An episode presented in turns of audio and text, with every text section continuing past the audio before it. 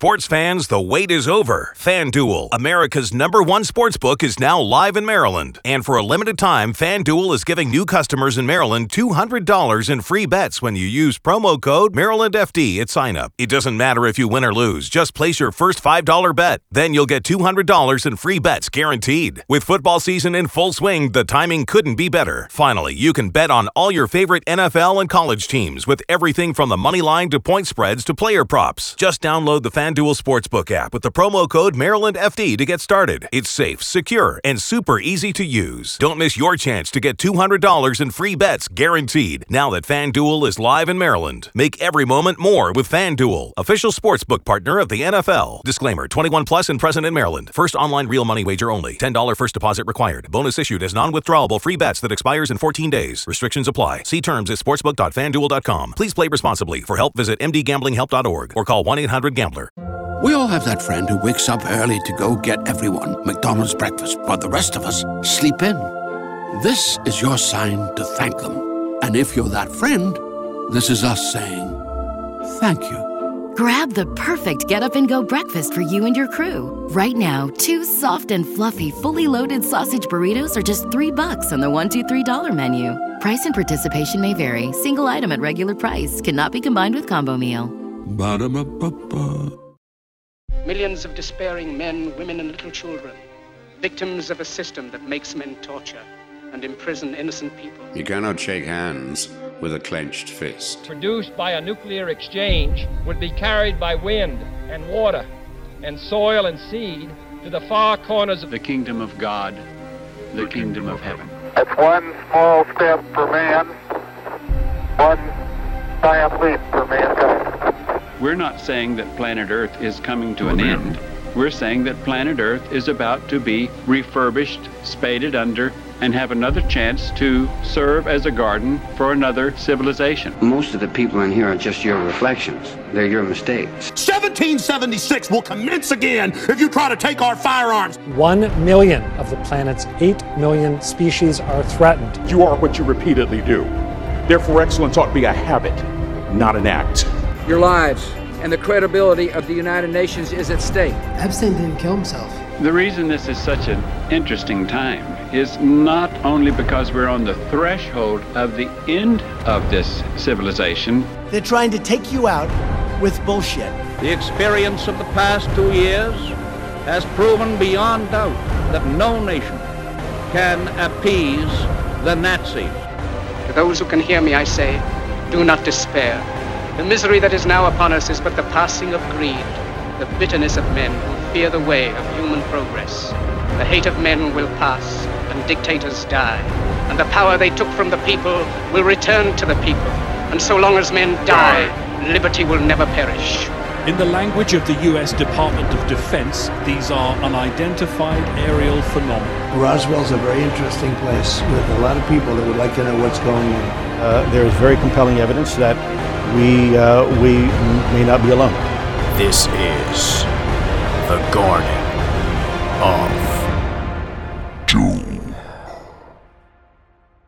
Welcome everyone into Garden of Doom, and we are joined this week by one of our ever increasing number of returning guests, JP Bristow. He has a podcast. It is called, and I always get this a little bit wrong, but it's called The History of the People of the Russian Empire. Is that correct? The Russian Empire History Podcast. The Russian Empire History Podcast. Okay. I am so sorry. I mean, I listen every week. I'm like, I'm like, I'm like, uh, I'm like, I'm, I'm on the Enter the Rus, and I'm hearing about Varangians, and that's that's you know, I, I love love Varangians. So subscribe to his podcast because it is fascinating, and listen to it. And it's you know, if if you're like me and you're a little bit lazy and you wanted to like start with the history of Byzantium and then you see this 260 episodes, you may be like, "Heh, I'm curious, but I'm not that curious." But this podcast probably has what? What are you on? Like, you're in the 30s, right? Yeah, 32 episodes so far. Yeah, so that, that's not so daunting, people. You can catch up from the start. You can start from the start there. Um, anyway, I asked JP to first of all, he's on a prior episode, which I properly named "The History of the Russian Empire," Um, so it's easy to find, and you'll will you'll hear about the Scythians and and all sorts of exciting and fun things. And almost a companion piece, but not exactly, is the the Persian version, the first episode with Darius Kamali, where you'll hear sort of uh, their version of maybe the Iranic peoples who maybe took more of a southern route, but uh, they all sort of blend into one in certain crisscrossing and arrows back and forth types of ways. Anyway, I want to talk about the Huns, and JP said he uh, had just done a deep delve into it and would be happy to do it. Um, and so we agreed to do it. Finding the time is was a little bit difficult because we have a 15 hour time difference. He's in Christchurch, New Zealand. I'm in um, Baltimore, Maryland, which is East Coast United States for those who don't know. Um, and somewhere along the way, Viktor Orban said, made a speech. He's the president of Hungary, made just some sort of speech in a reference to he only wanted pure blooded Hungarians. He wanted his country to be the most pure blooded of all. And I think after this story, um, this podcast, you'll know why I laughed almost at the same time as I expressed horror. Um, because the Huns are, you know, it, it, it's not a pure people, if there is such a thing. I, I, I, dispute the notion that there is such a thing. Maybe somewhere there are small pockets, but it's it's sort of a ridiculous notion in and of itself. But this is not a show about eugenics or genetics or any of that. We just touch upon it. Anyway, enough of my soliloquy. This is going to be a diatribe. Actually, it's going to be mostly a monologue from JP. But JP Bristow, thank you so much for coming back on the show. Welcome. How are you today? Oh, great, Jeff. Thanks for having me on again. I appreciate and, it. Yeah, as far as the Hungarians go, it's the Hun in Hungary doesn't actually come from the Huns. What's it come from? Uh, the Hungary comes from Onagur, which was uh, a Turkic group who were actually involved with the Huns, a part of the Confederation, and then they were in with the Bulgars in old Bulgaria and well, roaming around the whole district. And they ended up neighbours of the Magyars when they were out more towards the Urals. That's where the name comes from, the Onagurs, which so people think you always think it comes from the Huns because the Huns were kind of around the same area. But I sure did, uh, obviously. Um, who was it? I mean, the most famous Hun is probably Attila the Hun. So, which group did he come from?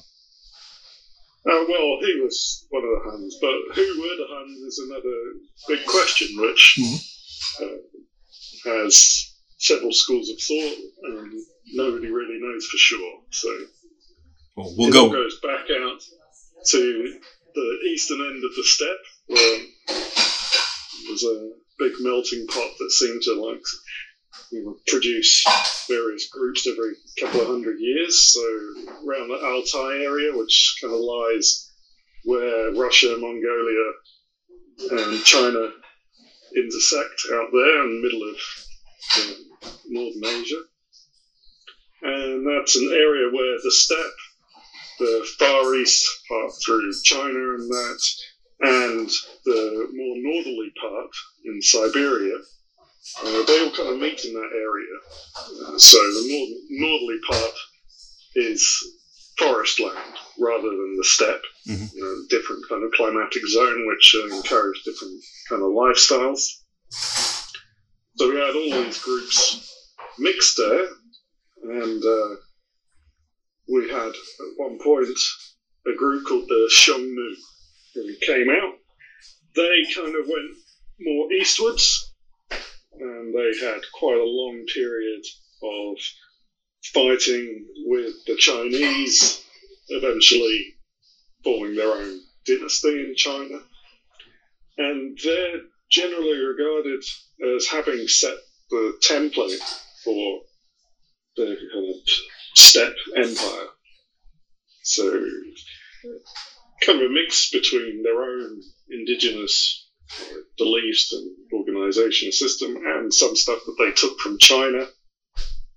But they created this model, and so we try and put the model in short terms. It is there's a ruling clan, and they kind of have you know the, uh, the endorsement of heaven which is obviously something which is similar to what the Chinese had with it. Mm. They had the mandate of heaven there, and you had like the, the clan.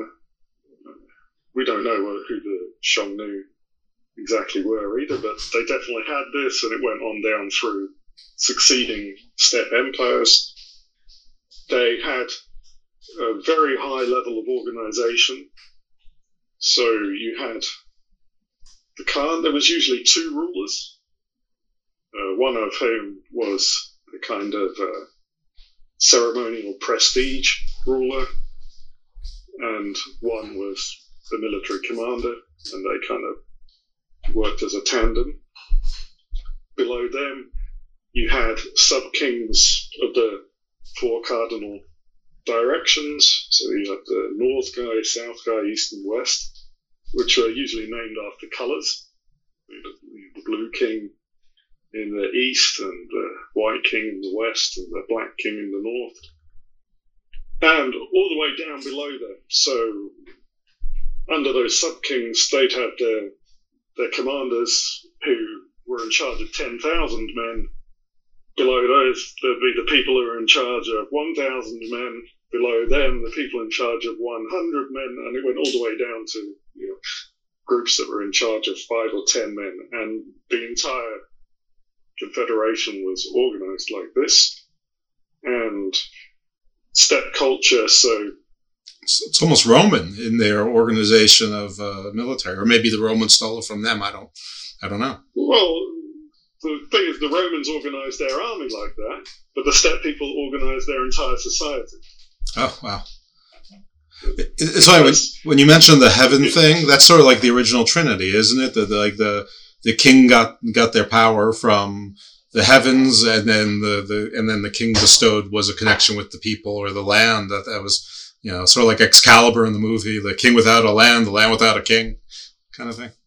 Yeah, I mean, if, uh, these days, like from our perspective now, we find this idea of like divine kingship or anything like pretty natural, um, but it was not actually widespread in Europe. So we've got obviously in the you know, Judeo-Christian tradition, you've got it back in the Old Testament with uh, David and Solomon and all these various anointings and being the cho- chosen person of God and all of that and it came from there into the Roman Empire. But before that, the king, the, the emperors of Rome, uh, when we get to like Augustus, declared himself a god. Mm-hmm. He wasn't a representative of God. You know, right. He hadn't been appointed by God. He was God. right. Know, and, uh, so that kind of idea of the, you know, the divinely appointed king or the king that's a representative of God or having God's blessing um, wasn't really present.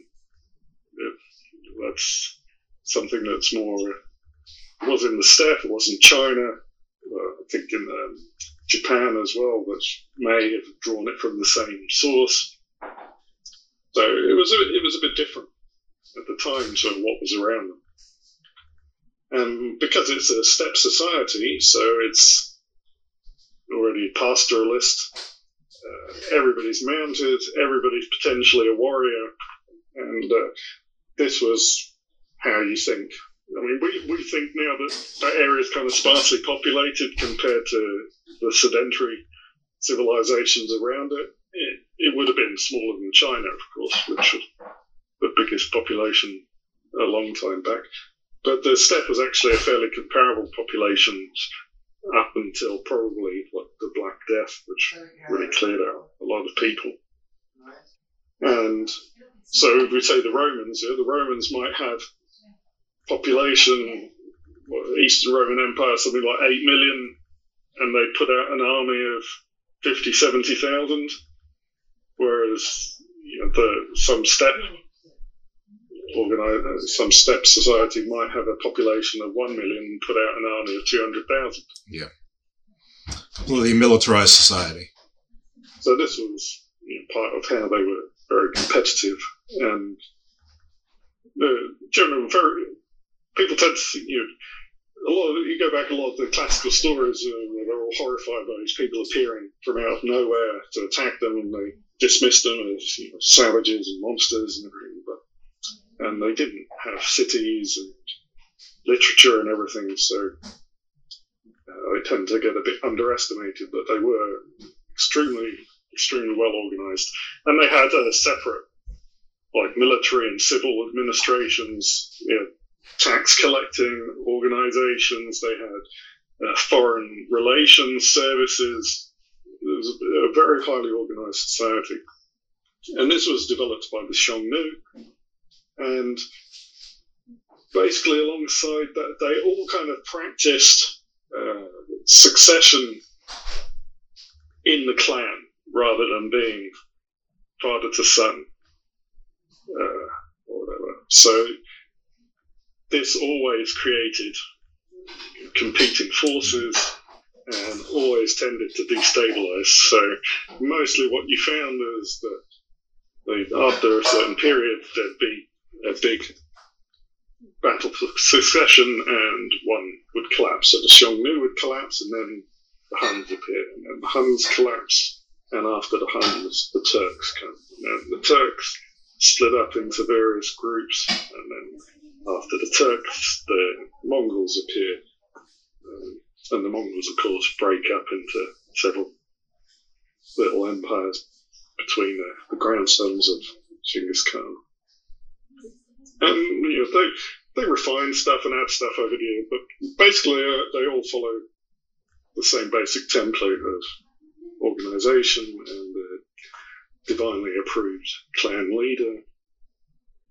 And so the Xiongnu, they were around for, I think, about four centuries before they fell apart. And they come back again later, but they fell apart for a while. And then the Huns are the next people to take over the steppe. Around and what uh, years are we talking about?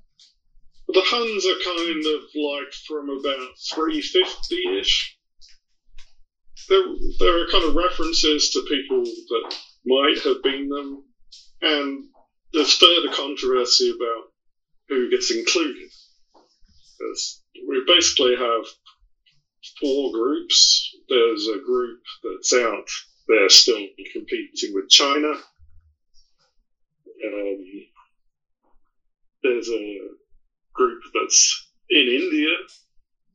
There's a group that's in Persia and there's Attila's group that's entering Eastern Europe. And, um, you know, history kind of goes in cycles of historians uh, calling each other wrong. So they were treated as being all part of the same thing for a while. Then the pendulum swung away to saying they're all unrelated. Uh, they're all just claiming the name Hun because it's a prestige thing. And at the moment, it seems to be back to treating them as all being part of the same thing. But there's no kind of like, you know, Hun ethnic group as such. Mm. Like with the you know, with the Scythians, you know, they were all kind of an Iranic people. The Huns are different. So we go back to that bit in Altai. So in Altai, we've got yeah the East European groups coming from the far east of Asia, which were kind of like you know, people, early Proto Mongolians, people with that Eastern Asian appearance. You know. um, from Siberia, we have Tungusic and Yeniseian peoples, you know, like the ancestors of the indigenous peoples we have in Siberia today. Um, some people also say that there were people related to the North American Indians who came back across the Bering Strait mm. and returned to Siberia. There and back again. Uh, yeah, and they were part of the elite that formed the Huns. Uh, don't think that's a theory that has Sports fans, the wait is over. FanDuel, America's number one sports book, is now live in Maryland. And for a limited time, FanDuel is giving new customers in Maryland $200 in free bets when you use promo code MarylandFD at sign up. It doesn't matter if you win or lose, just place your first $5 bet. Then you'll get $200 in free bets guaranteed. With football season in full swing, the timing couldn't be better. Finally, you can bet on all your favorite NFL and college teams with everything from the money line to point spreads to player props. Just download the FanDuel Sportsbook app with the promo code MarylandFD to get started. It's safe, secure, and super easy to use. Don't miss your chance to get $200 in free bets guaranteed now that FanDuel is live in Maryland. Make every moment more with FanDuel, official sportsbook partner of the NFL. Disclaimer 21 plus and present in Maryland. First online real money wager only. $10 first deposit required. Bonus issued as non withdrawable free bets that expires in 14 days. Restrictions apply. See terms at sportsbook.fanduel.com. Please play responsibly. For help, visit mdgamblinghelp.org or call 1 800 Gambler. A huge amount of support, but there are people out there arguing this. And then they're also incorporating Skid- uh, you know, Iranic peoples that have been there since before the Scythians. They're still there for quite a while. Like um, when we get to the Turks, which is the like fifth century, so following on from the Huns, also appearing in the Altai region, and their ruling clan is called the Ashina, and most historians say that that word Ashina is uh, Iranic derived word, so the Turks may have had an Iranic ruling clan. But no one's really clear about who the Huns were. some people say they were Yeniseian, some people say they were Iranic, some people say they were Turkic. Um, the only words from the Hunnic language that we have are like the names of people with a few tribes. Um, they seem to be related to Turkic. Um, but Turkic hadn't really emerged fully at that point, so it, they would be deriving from the same things that Turkic derived from. Were there And any so- unifying features? I mean, oftentimes you can find a unifying language, a unifying religious belief. Was there anything that sort of held the Huns together that, that dif- differentiated them from the other groups that seemed to be surrounding them and perhaps intermixing with them this this time? There doesn't seem to have been in this case. Yeah, uh, the Scythians definitely had that, and other groups of Turks had very much Turkic language was their unifying factor there. But most most historians seem to agree that the Huns were always a multi-ethnic, multilingual confederation. And uh, like Attila's Western Hunnic Empire seems to have had four languages that everybody spoke, which was whatever Hunnic was, uh, Latin, Sarmatian, which is one of the Scythian languages, and uh, the Gothic. Um, and ethnicity is always like one of those things that's interesting as well for looking at. People have different ideas of what ethnicity means around the world. Even now, sometimes you'll see when Europeans you know, sometimes hear Americans going, "Oh, you know, I'm, a, I'm a French, German, Norwegian, Italian." You know, it sounds a bit crazy, uh, but you know, historians see ethnicity not so much as your genetic heritage, but as a, a kind of practice.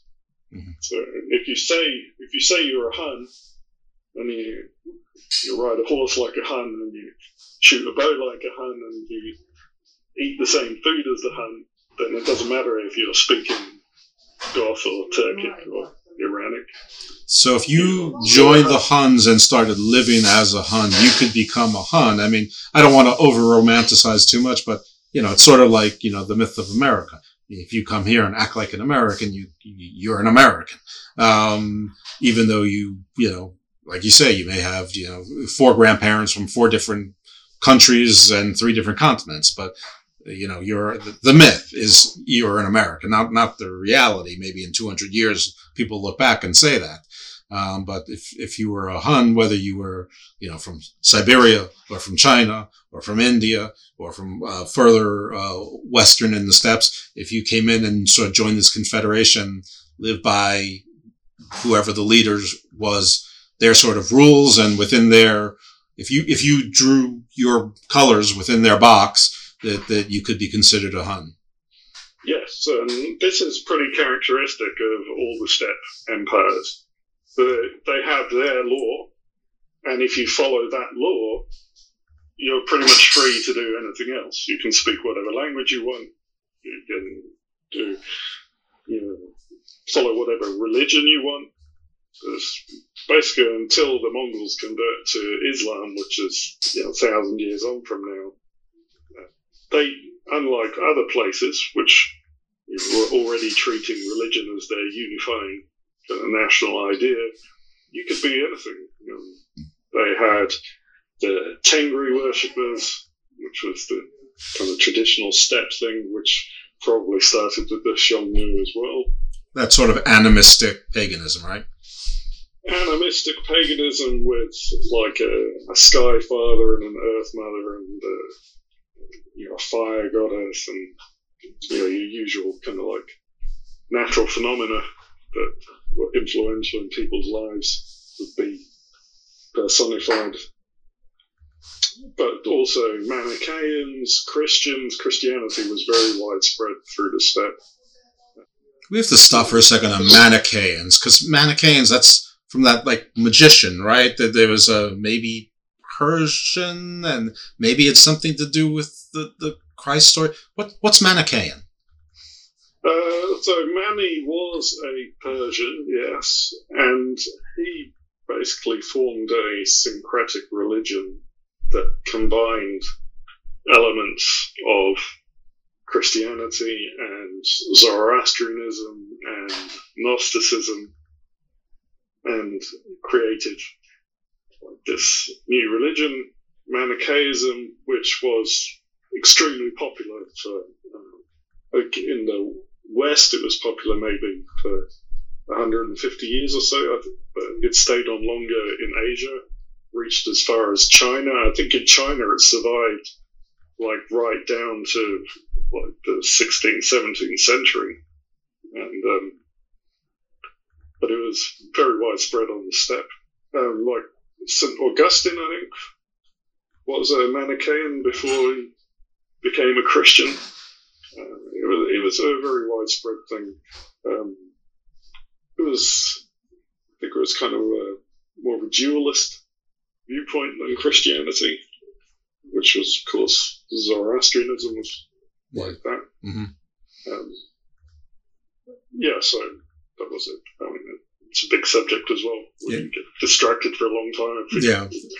I'm starting to. into. Yeah, I, I, you know, anyway, it's on my list of things to search. the s- steppe were very, uh, very open to anything like that. You know, Genghis Khan's mother was a Nestorian Christian, and uh, the Kyrgyz people were almost entirely Christianized, I think, at one point.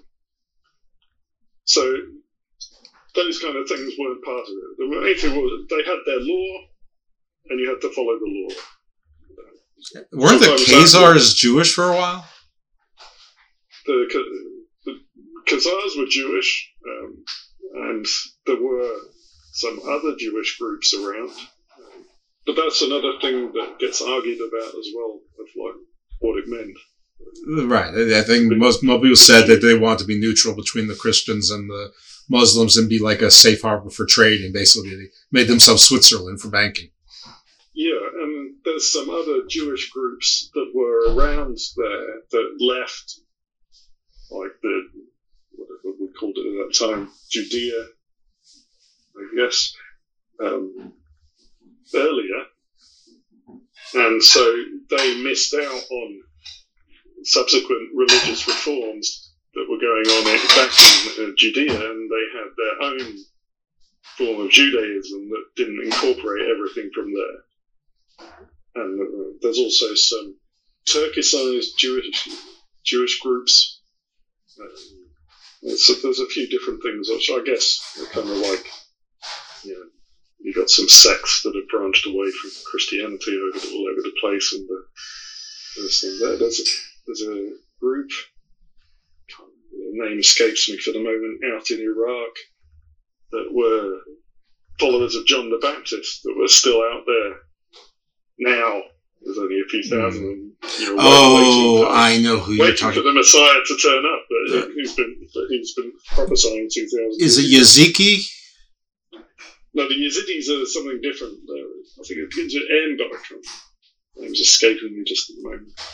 Okay. So yeah, there's a, there's all kinds of groups around, and uh, Who's it, were the Golden Horde Huns, or is that something entirely different?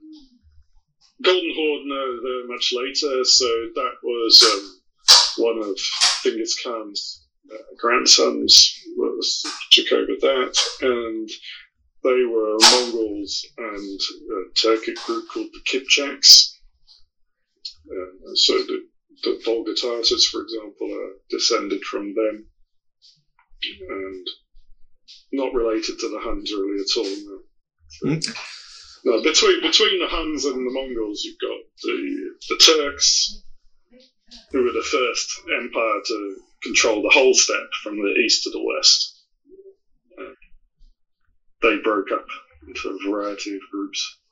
So we had the, the Bulgars came out to them, and then the Khazars, and, uh, then later, following you know a few centuries after that, we get the Mongols appear as the last big steppe empire. So the Huns uh, in so when or what was like Attila's origin story, or you know that group that became came to some prominence and you know threatened the Roman Empire, which I, I guess is, was around 300 or so, 350, I think you said. I think yeah, they move into Europe around 370, I think, if I remember rightly, and that's that's into like the Pontic area, and then they have their wars with uh, Rome. A couple of generations down from that. First, they're consolidating themselves there. They basically uh, conquer the Goths who are down there. Uh, The the Pontic lot of area. Is around like where Georgia is around the Black Sea. Is that is that about right? It's that area north of the Black Sea. So Georgia's there on the mountainous side and Moldova, the plain side. And the north is um, that area. So that Pontic is kind of the western end of the steppe. So it goes from like the Black Sea through to what is now Hungary. Okay. They consolidate there for a while.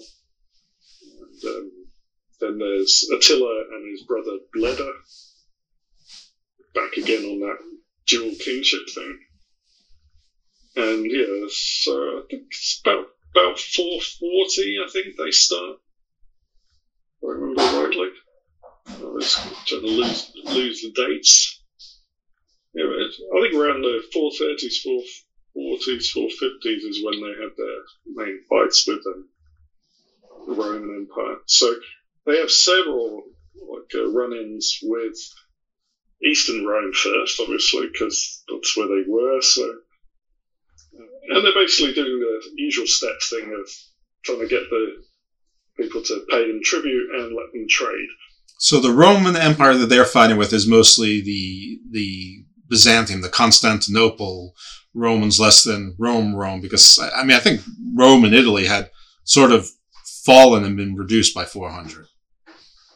This is um, they're kind of not fallen actually. They're kind of on the up at the moment, and this is one of the interesting points that's debated around the Huns.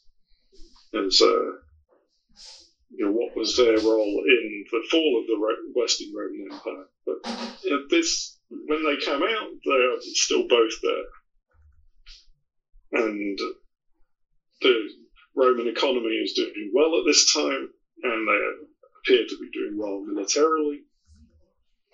But the Huns pretty much decimate the Eastern Roman Empire. They depopulate Thrace and the Balkans. They come right up to Constantinople and force, they force Rome to pay out an enormous tribute. It's several times as, as much as they paid to settle their war with Persia. So that's just indicative of the kind of threat they are.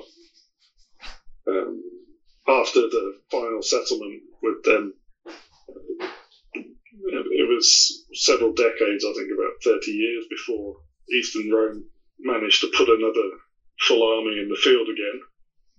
The emperor then was Theodosius, who most famously built the walls of Constantinople, and it was the Huns that really inspired him to do that, which of course made Constantinople pretty much impregnable for the next thousand years.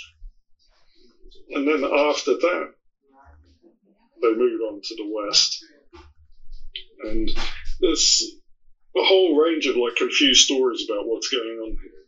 So there's a an, there's a story that Theodosius' sister was supposed to be married to somebody she didn't want to marry, and she allegedly sent a letter to Attila with a ring asking him for his assistance in avoiding this marriage, which he took as an offer of marriage. Right. And then spent several years demanding the Romans turn her over to marry him, along with half of the Roman Empire as his dowry, uh, which of course didn't happen. But around the same time, we should mention as this, those other groups of Huns that talked about that may have been Huns and may not have been Huns, or these people that were calling them Huns, they also defeated the Chinese, they defeated the Guptas in India, and they defeated the Persians. So basically, the, the four great empires that are surrounding the steppe were kind of all basically brought to uh, either defeated completely and replaced or severely curtailed. Right. So Rome was not, you know, this uh, unstoppable force. Then it was just w- one more contender. Rome was just another contender. Rome had been fighting you know, Persia for uh, three or four hundred years at this point, but without being able to defeat it. They were two evenly matched empires, and the Huns beat both of them and had uh, the emperor's envoy to uh, Attila Priscus. Uh, he wrote a description of how he went to attend negotiations and uh, Attila said, "Oh, you know, maybe we'll just conquer the whole of the Roman Empire." And he seems, Priscus seems to have taken it completely seriously as something that they might have been able to do if they wanted to do it. But right. In, in the end, it didn't happen because Attila died. But after after the East, they went west, and um, they had a big famous battle there you know, the Battle of the Catalaunian Fields, which is one of those things you can find, I think, uh, about a million different interpretations of it, people who said it meant nothing to people who say it completely determined the entire history of Europe ever after.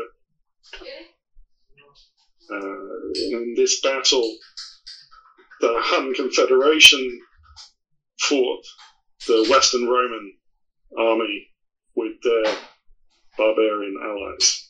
And, uh, the main account that we have of this is written by a guy called Jordanes, who was Sports fans, the wait is over. FanDuel, America's number one sports book, is now live in Maryland. And for a limited time, FanDuel is giving new customers in Maryland $200 in free bets when you use promo code MarylandFD at sign up. It doesn't matter if you win or lose, just place your first $5 bet. Then you'll get $200 in free bets guaranteed. With football season in full swing, the timing couldn't be better. Finally, you can bet on all your favorite NFL and college teams with everything from the money line to point spreads to player props. Just download the FanDuel Sportsbook app with the promo code MarylandFD to get started. It's safe, secure, and super easy to use. Don't miss your chance to get $200 in free bets guaranteed now that FanDuel is live in Maryland. Make every moment more with FanDuel, official sportsbook partner of the NFL. Disclaimer 21 plus and present in Maryland. First online real money wager only. $10 first deposit required. Bonus issued as non withdrawable free bets that expires in 14 days. Restrictions apply. See terms at sportsbook.fanduel.com. Please play responsibly. For help, visit mdgamblinghelp.org or call 1 800 Gambler.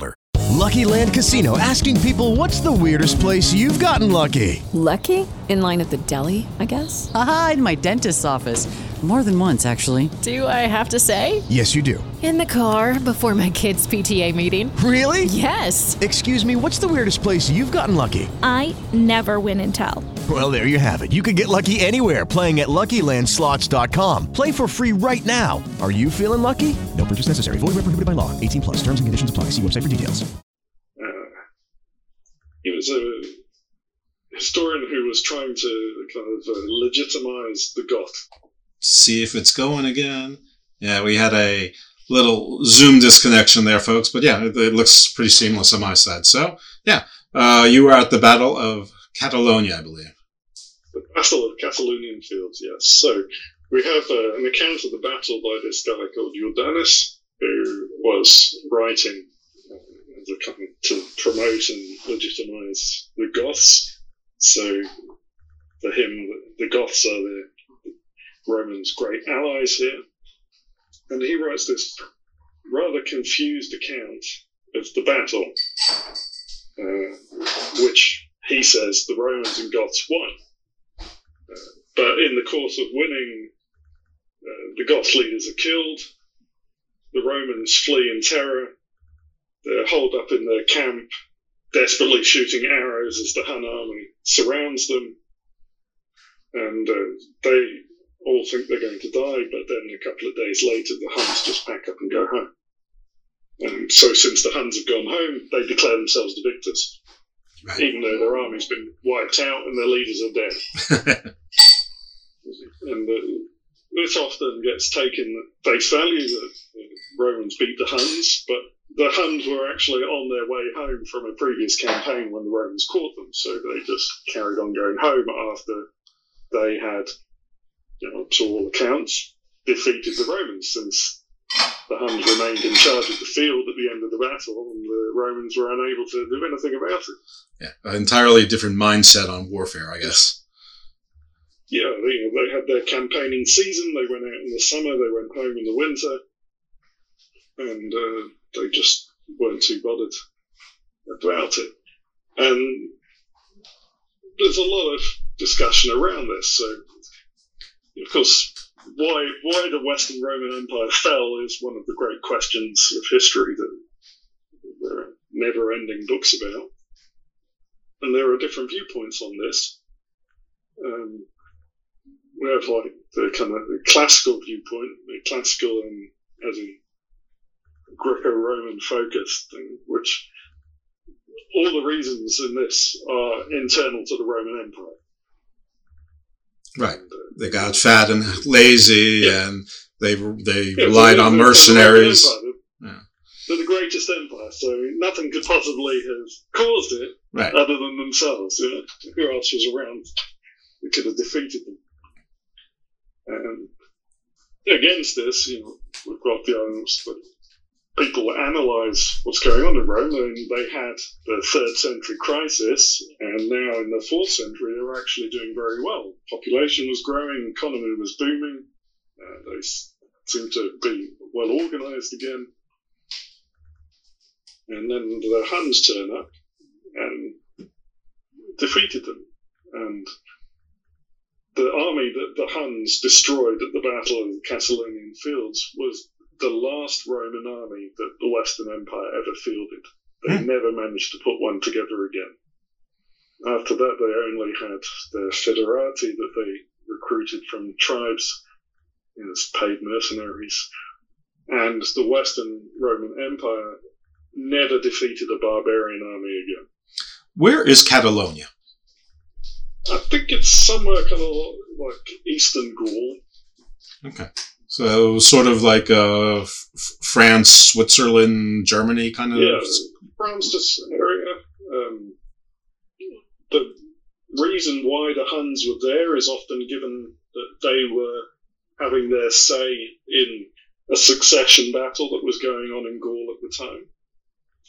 And they'd been fighting down by Orleans and were going back towards uh, Hungary, where Hungary is now, Pannonia as it was then, which was where uh, Attila had his base. So there are more kind of like Eurasian focused historians give more attention to the steppe. So the, this was the actual trigger for the eventual fall of the West. There's no, there's no one reason, but this was the one. After this point, uh, it's said, the Eastern European Empire couldn't field an army for another 30 years. Western Roman Empire never fielded an army again. They never defeated any barbarians. The Huns destroyed their military capacity completely. And so the collapse was inevitable after that point. But uh, you know, classicists don't like this view. So, mm. oh, well, yeah. the, uh, and the Roman writings are very kind of, uh, even in terms of how the sedentary civilizations are generally hostile to these nomadic empires. The Roman writings are extremely hostile towards the Huns. They just they deride them completely. They say just ridiculous things like they say that they don't have metal, that they only use bone arrow tips, and they don't know how to cook food. They they warm meat by putting it like, under their thigh while they're riding a horse. and uh, they're ugly and filthy. They're just they're completely derisive about them, which of course leaves open the question of well, if they, if they're so primitive, how did they completely defeat you every battle that you came to? Right. It becomes to it becomes the, the, the third grader excuse. I wasn't trying my hardest. If I was trying my hardest, yeah. I could have won. So after this battle, so you know we, we know what happens with Rome, and then so the Huns where do they i mean I, I, guess they disperse to wherever they go where i mean where where is it that they go as far as their hub would be concerned they go back to pannonia which is basically hungary it's that furthest furthest tip of the steppe, which was uh, where basically every every steppe people that kept going west ended up in pannonia and so the huns had their base there so even though it's in Hungary, that's not why we call it Hungary, which is very confusing. yeah, it's the, it's the next people that come and give it that name of Hungary. But uh, they also attack Italy. They get more tribute there. But then, and there is talk then, like with Priscus, uh, this whole thing with the the empress, the emperor's sister, still going on and um, you know, Attila basically seems to be gearing up to conquer Rome, but he dies. You know, according to legend, in the course of uh, enjoying himself at a massive feast, he takes himself up to a heart attack and uh, dies, whatever. But he's got, he's dead. Sorry, folks, we had uh, the Zoom just cut out uh, for a second there. So if there's a longer pause than usual, that's what happened. But he, JP's back. So, okay, uh, please continue. Yes, so Attila is dead, and what we have is that old steppe.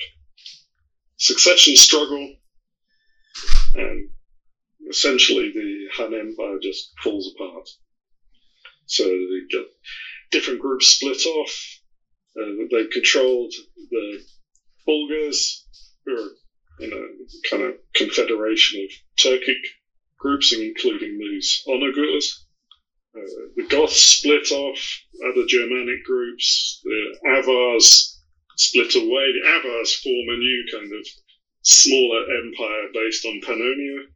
Uh, and then the Turks are starting to come through from the steppe as well. So if I'm understanding this correctly, and if you are correct, if Attila just sort of dropped his demands for maybe a wife, or maybe he wanted the wife just not half the empire, he probably could have forged some sort of deal with that. And, you know, we, we'd be talking about Attila as one of the uh, top generals of the Roman Empire or a governor or, or, so, or something like that. And there might still be a, a Roman Empire. There might still be. Um, but this again goes back to kind of the steppes thing that they didn't want to conquer these empires. You know, Attila wouldn't have actually wanted to rule Rome. Right. Because, you know, these agricultural based cities were no good to them. What they wanted was that Rome would acknowledge that they were in charge and would pay them regular amounts of gold and open up all of their markets to trading. Because, of course, we're out on the steppe again. So at this point, the Huns are controlling the Silk Road trade to China and India. So the mafia. They're they're they're, the they're, we, they don't really want to run the business, but they're in control of it as long as long as they get their tax and they're treated with respect. It's it's it's fine. It's all good. Yeah, it's a different. It's not a land-based empire. It's a it's, it's a tribute. A commercial. It's a military commercial empire. Okay.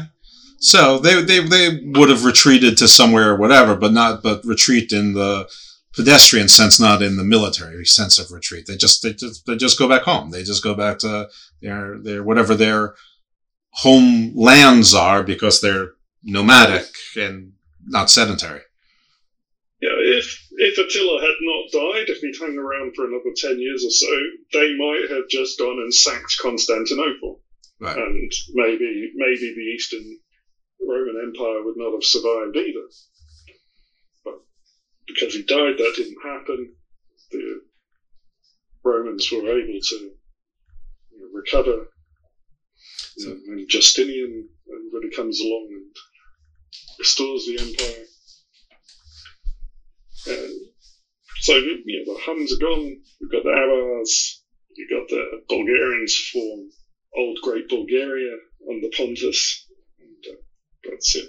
But there's several other things that come out of this, um, which I think there's a historian, I think he's at Melbourne University, uh, Hyun Jin Kim, who's uh, particularly studies the Huns.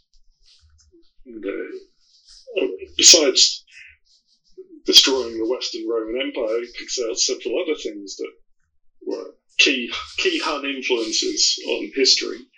And so the first thing is uh, German, Germanic statehood. So, so before the Huns came, the Germans across northern Europe they were tribal societies. They didn't have kings. They used to just you know vote for a war leader if they had uh, some campaign, but they were basically completely decentralized. They had no government. And after the Huns, all the Germanic peoples have centralized societies with a king who claims some kind of divine support. You know, they'll be calling themselves you know, the grandson of Woden or something. Mm-hmm. Uh, if we look at, say, the Merovingians, the Franks, the first Merovingian kings all had steppe burials, which we, we talked about steppe burials last time. They're all buried in kurgans. They're all buried surrounded by horses. They, they had, uh, they were famously one of their identifying features was long hair. Which the Romans tend to wear their hair short. The yeah. steppe peoples wore their hair long. So you've got strong, strong like steppe influence on those first uh, Merovingian kings, like the Franks in France and in other Germanic areas. So he sees that the the initiation of Germanic statehood, which of course also plays a role in the fall of the Western Roman Empire because they have a greater level of organization. That's one of the things that comes from the Huns. and also the division of the world into West and East. He sees as coming from this because those Germanic uh, kingdoms that started to appear, they refused to recognize Byzantium as the Roman Empire. Right, we're talking and saying Eastern Rome and Western Rome, but that's not the Roman usage. They saw it as just the empire. They had two Right. capitals, it was all together.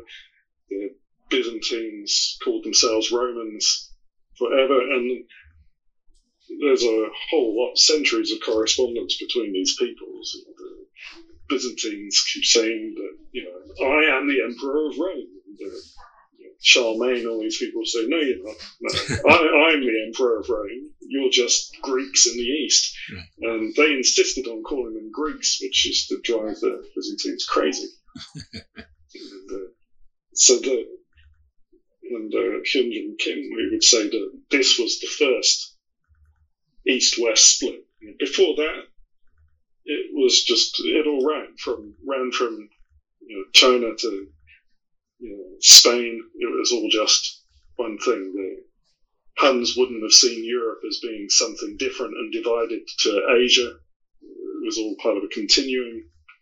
And of course, when you're looking back from a, a European or you know, American society, we tend to see Greek and Rome as European, but they were also in the Middle Eastern continuum at the time.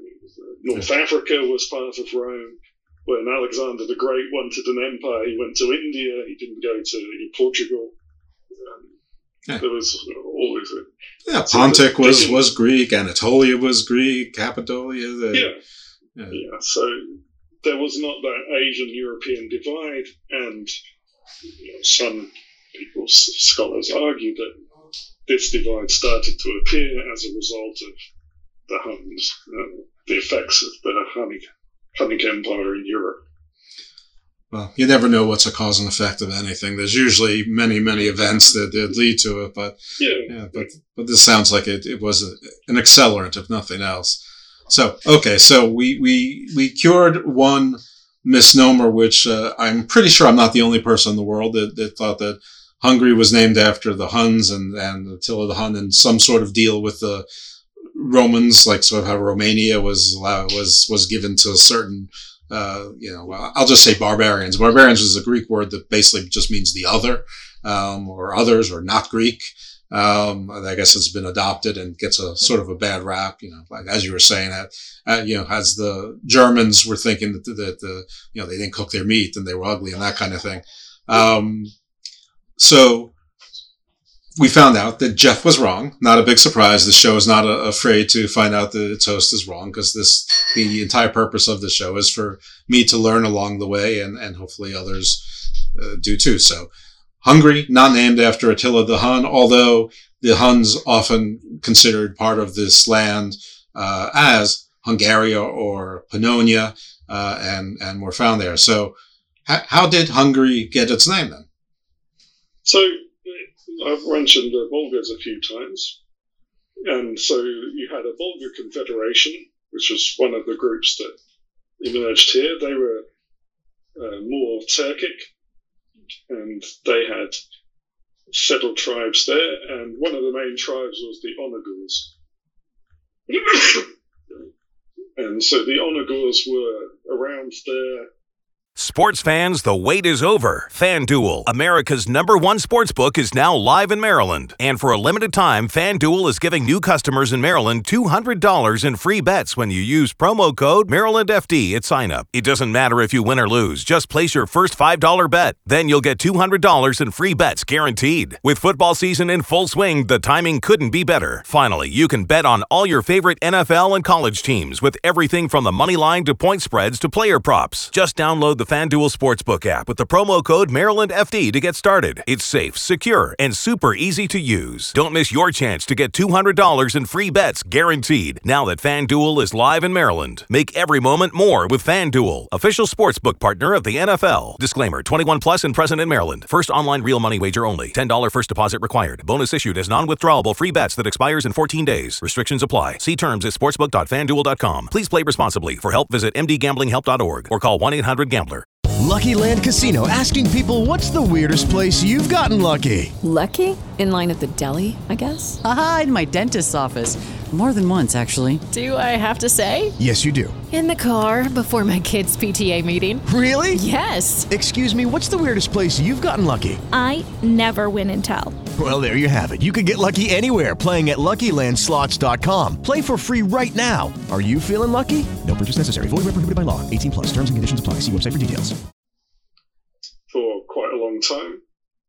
So probably, well, from the Huns through to the Khazars, driving them out, it's about 300 years. They were at various times also uh, barbarian allies of Byzantium.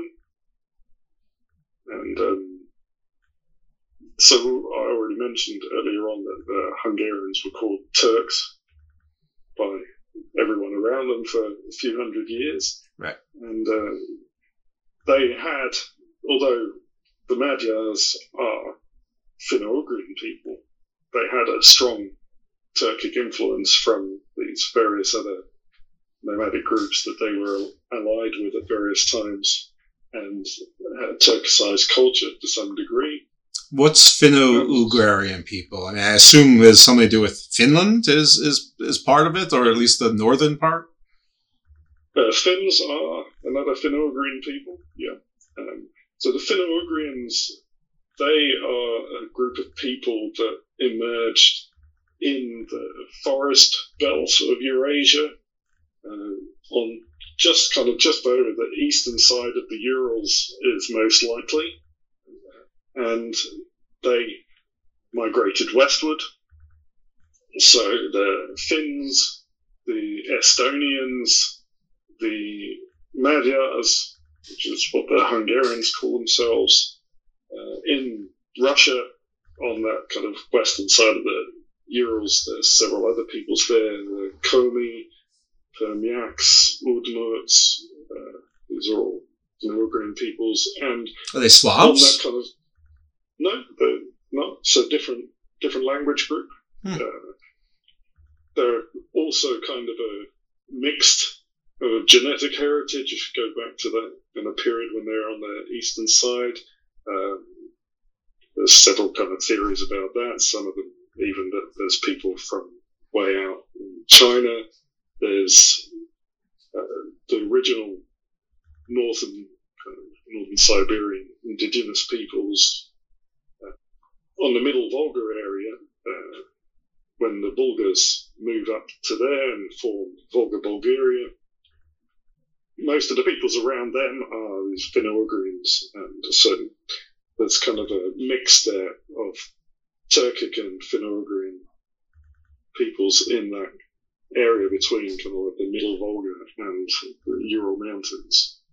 And the Magyars started there, somewhere around what's now Bashkortostan, which is kind of like neighbor of Tatarstan. Tatarstan's on the actual Volga, Bashkortostan's to the east, running into the Ural Mountains.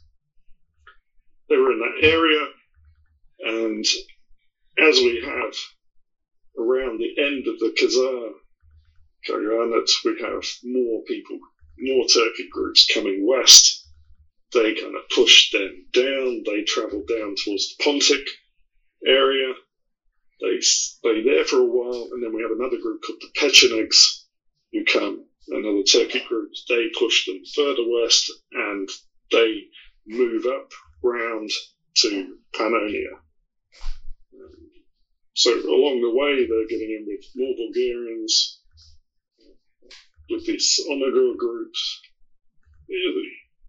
All the details aren't clear, but they move quite quickly. Uh, I think it's really, you know, maybe like 70 years or something it took them to travel that whole way round. Where's the word Hun come from? That though is that is it just the way we pronounce? Yeah, this Hun Hun is so there was the Huns, the, the ones that were in India were called the Huna, uh, and that's a lot of people say that this just derives from the Xiongnu. It's just a you know, phonetically adapted from that, but it's not entirely clear because we don't know what language the Huns spoke. So, well, these Bulgars, these Bulgars, and the what do you say, the Ulugurs is uh, seem to be the dominant peoples in Pannonia. Like, at, at what point did it go from Pannonia to Hungary? Uh, the uh, the Bulgars were not up as far as Pannonia. The uh, Avars, which was an Iranic groups, they were in Pannonia. The Bulgars were on the Pontic steppe, and then they moved to the Danube, where we have Bulgaria today, and another breakaway part moved up to the Middle Volga and formed Volga Bulgaria. So the Magyars moved into Pannonia uh, kind of around, say, late 9th, I think, late 9th, early 10th century. And that, so that Pannonia is basically the area we call Hungary now. And the borders don't exactly match. Pannonia was the name of the Roman province there, and that became Hungary. Did the Soviets just name it Hungary just just just for ease or sort of no, randomly? No, Hungary was actually an extremely strong and important kingdom throughout the Middle Ages. Um, we tend to think these days of places like Bulgaria and Hungary as these kind of small countries in the east, um, but that's uh, not how they were then. The Hungary was a very, very strong country. The, it was larger than the Hungary today. It was an Austro-Hungarian Empire, wasn't there? Austro-Hungarian Empire came later, yeah, so that uh, ran up there. But for a long time, Hung- Hungary was, you know, they were fighting the Ottomans, uh, they fought So who, Poles. so who and why named them Hungary or and when? don't exactly know who called them Hungarians first. Um, I guess it was their neighbours. They don't call themselves Hungarians at all. Um, they call they call themselves Magyars, and the name of Hungary escapes me, but it's Magyar with some suffix there that means you know, Magyar land. Mm-hmm. And that's what that's what they call it. And it translates to Hungary in, in English, basically. Yeah, yeah. It's like you know, Deutschland, Germany. Gotcha. So it, it so it's a it's a coincidence then that, that there was Attila the Huns and those Huns came in. I mean, one of those weird coincidences, or maybe it's not. Maybe it's just the pronunciation. It, it seemed convenient, and we just put one word on top of another because uh, yeah, of the well, land. The name Hungary certainly came a long time after the Huns. Okay. So we, we sort of know where the Huns began. We sort of know where they ended. We sort of know where Hungary popped up ar- around. So it was what did you say around the 10th century is, is when it's it's sort of known as Hungary. Yeah, so like I said, there was the Avar Khaganate there. Um, they were had quite a rivalry with the Khazars. The Khazars uh, wrote several times to Byzantium saying that Byzantium shouldn't support these people. They were just runaway slaves. And the Khazars were going to restore their power over them, but they didn't really manage to extend their power as far as that. They got it as far as Kiev, basically, and that was the westernmost extent of their power. The Avars were eventually taken out by the Franks, which was probably a bit before, maybe a hundred years or so before the Magyars came in. There were Slavs around there for a while. Uh, yeah, but it's still kind of a Messy. it's the whole, a lot, lot of migrations going around. Yeah, sometimes in circles. So so, years. so so sort of how every now and then scientists find this frog that they've never found before and they just give it a name. Hungary was just there. There were people in there. They just decided to call Hungary and say, "This is Hungary," and everyone's there like, "Whatever, call us what you want." Yeah, basically. well, that that's fun. Um, so, I mean, it's sort of a country shrouded in in uh, mystery, and people shrouded sort of in, mystery coming from a lot of different places, maybe with a, a coincidental uh, root name that, but the but the roots are from different trees, and uh, we have a name. So the Huns, a lot more complicated than than we thought because there's different Huns, lots of Huns. Yeah, I think Hungarian history is generally pretty underrated. Uh, you know, most countries seem to have a podcast doing their history these days, but there isn't a Hungarian one. Somebody should do it because people don't really know. Yeah, well, about it. Well, you would get at least one listener from me, and that sounds like maybe two from you. So, I mean, that that's a start. That's yeah. that, that's not bad. All right. Well, I, I I feel like my ignorance is a little bit justified because it doesn't sound like anyone's really truly expert on the, neither the origins nor uh, the end. It, it's uh, the the middle is you know seems to follow a, a, template as you say, similar to the Mongols and the Turkics and the Iranics, generally moving from east to west and sometimes south and sometimes north and sometimes here and back again and I mean, I, I love the the Avars particularly because the, the king's name is Alaric, and I have no idea how I know the name Alaric except I remember it as a child. So when I hear you know Alaric, king of the Vandals and the and the Avars, I, I get all excited. Um, or the Visigoths and some something. He was like the king of two things and went into northern Africa, then went back into Spain, and um, yeah. you know all, all sorts of fun stuff like that. Um, but I, I think that Alaric was a bad guy in like a swords and sorcery book that I read, like like for kids, like like, like a fourth grader mm-hmm. level, like Lord of the Rings kind of thing. Um, anyway, not particularly important at the moment. Um, I thank you for trying to clear that up and uh, giving us your knowledge. How can people follow you? Where can they support you? Where can they find you? Uh, they can follow, find me on uh, Twitter, Facebook, Russian Empire History Podcast. And there's Russian Empire History Podcast.com. And the podcast is on all the platforms, I think, so find it anywhere. Yeah, I, I get on Apple. It, it, it come, comes, it drops to me when, you know, all the time. We just had uh, Enter the Rus 2 or uh, uh, some you know part two anyway with the the Rus, and I'm, I'm sure if I listen long enough, I'll I'll hear uh, uh, more about the Slavs and and other things, and figure out what's the difference between Finno-Ugrian and and the Slavs. See, here's my problem: is that a lot of my knowledge came from reading an historical fiction book called Russka by Edward Rutherfurd, who I presume is British. Um, great book.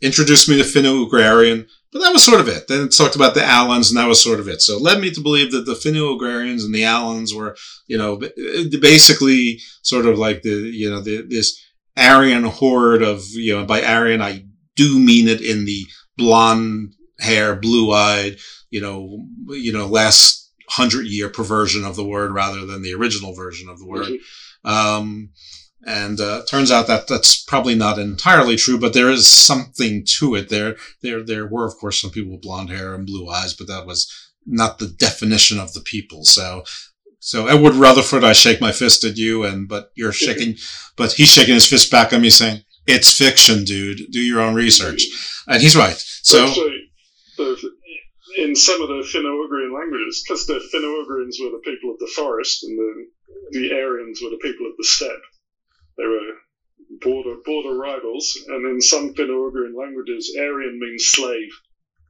Oh, great! and in some language, Slav means slave. I mean, so uh, yeah, uh, the world's complicated. That, that, I mean, that's that's the one thing I think we should all take from the world is complicated. There's basically nothing that's simple, and uh, I guess that's what makes it interesting. Um, as long as we keep that in mind. So, all right. Thank you very much, folks. Definitely uh, subscribe to his podcast, become a Patreon if you like. I don't take Patreon, so if you were inclined to give me five bucks a month or whatever, give it to him. I, you know, I'm not, I'm not doing that, not yet anyway, uh, and probably not ever. Uh, so, is there anything that you want to leave us with?